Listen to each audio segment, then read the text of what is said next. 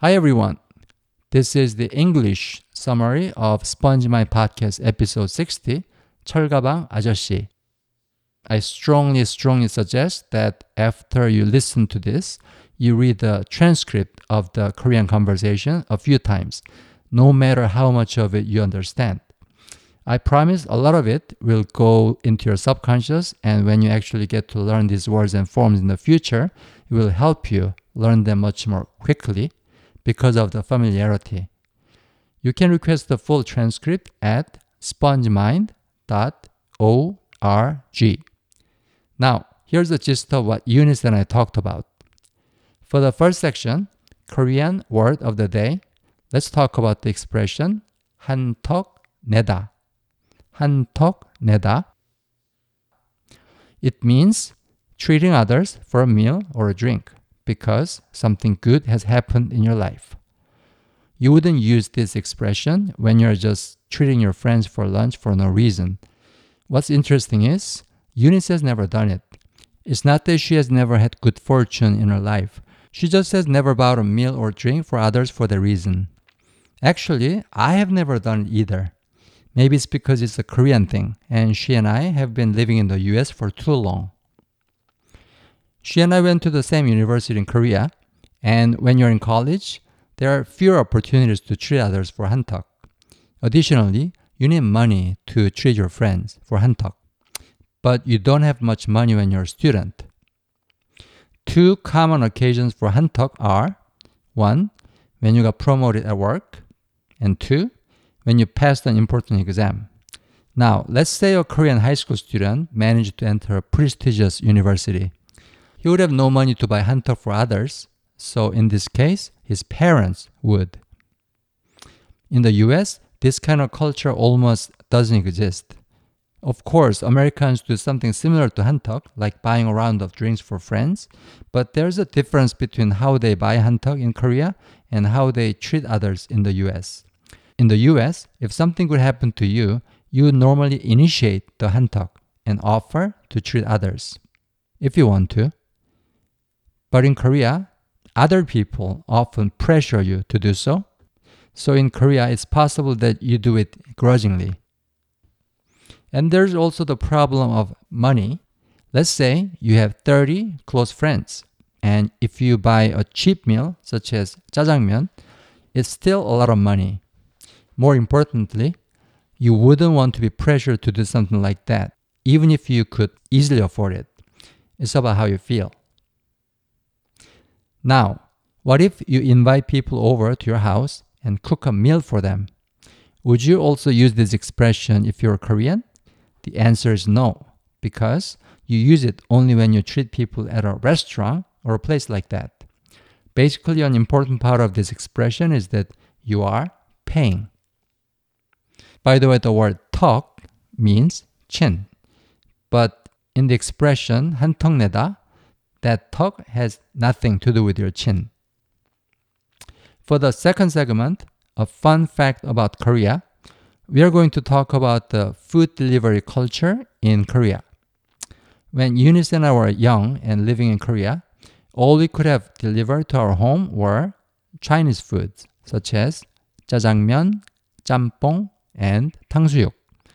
This is not the real authentic Chinese cuisine that originated from China, but Korean style Chinese food invented in Korea. Another thing worth mentioning is that they didn't use disposable food containers back then.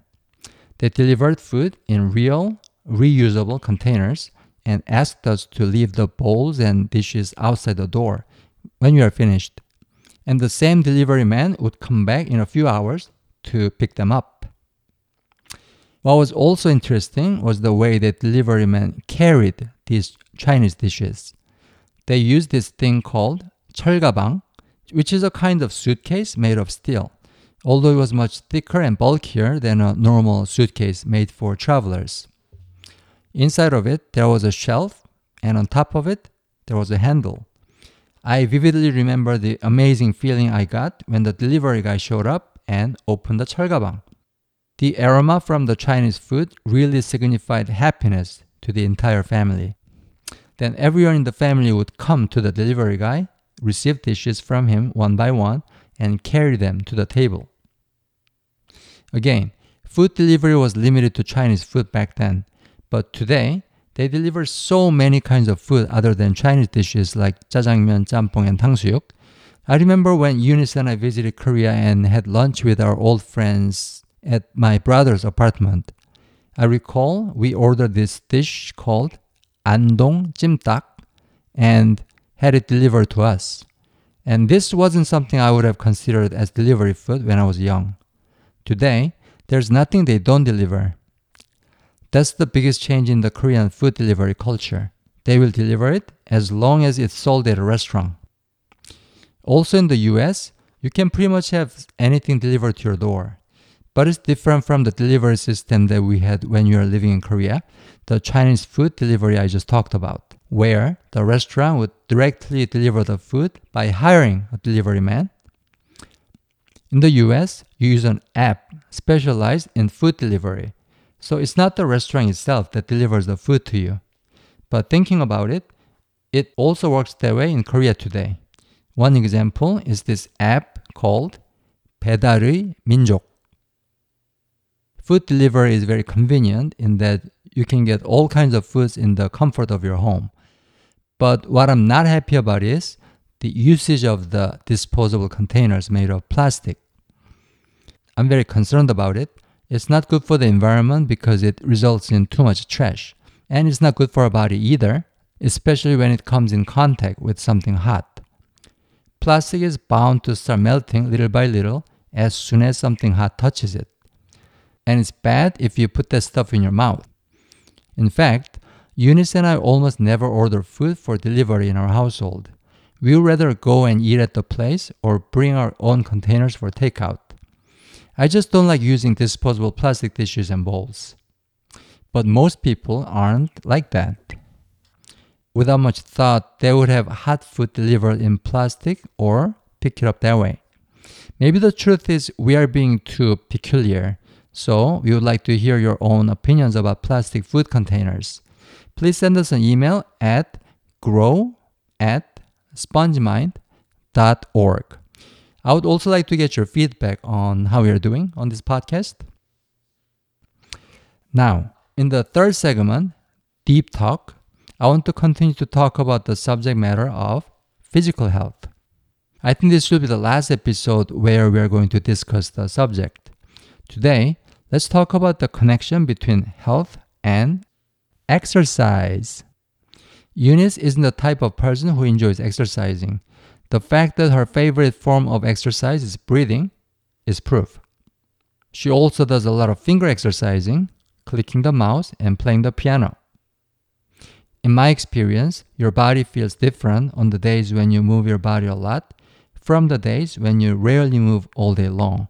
For example, I can definitely feel the negative effects on my body when I spend most of my day at the computer for a week or two. On the other hand, when I make an effort to walk and stretch for two to three weeks, my body recovers from it. I can clearly feel it.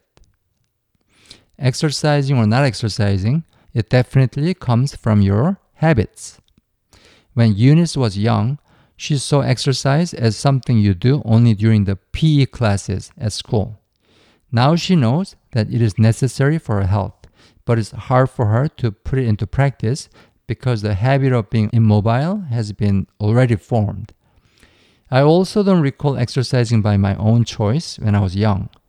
But I guess it's true that the highest wall in the world isn't Mount Everest, but the threshold of your own house. Once you step outside, it feels wonderful, even if it's just a walk around the neighborhood.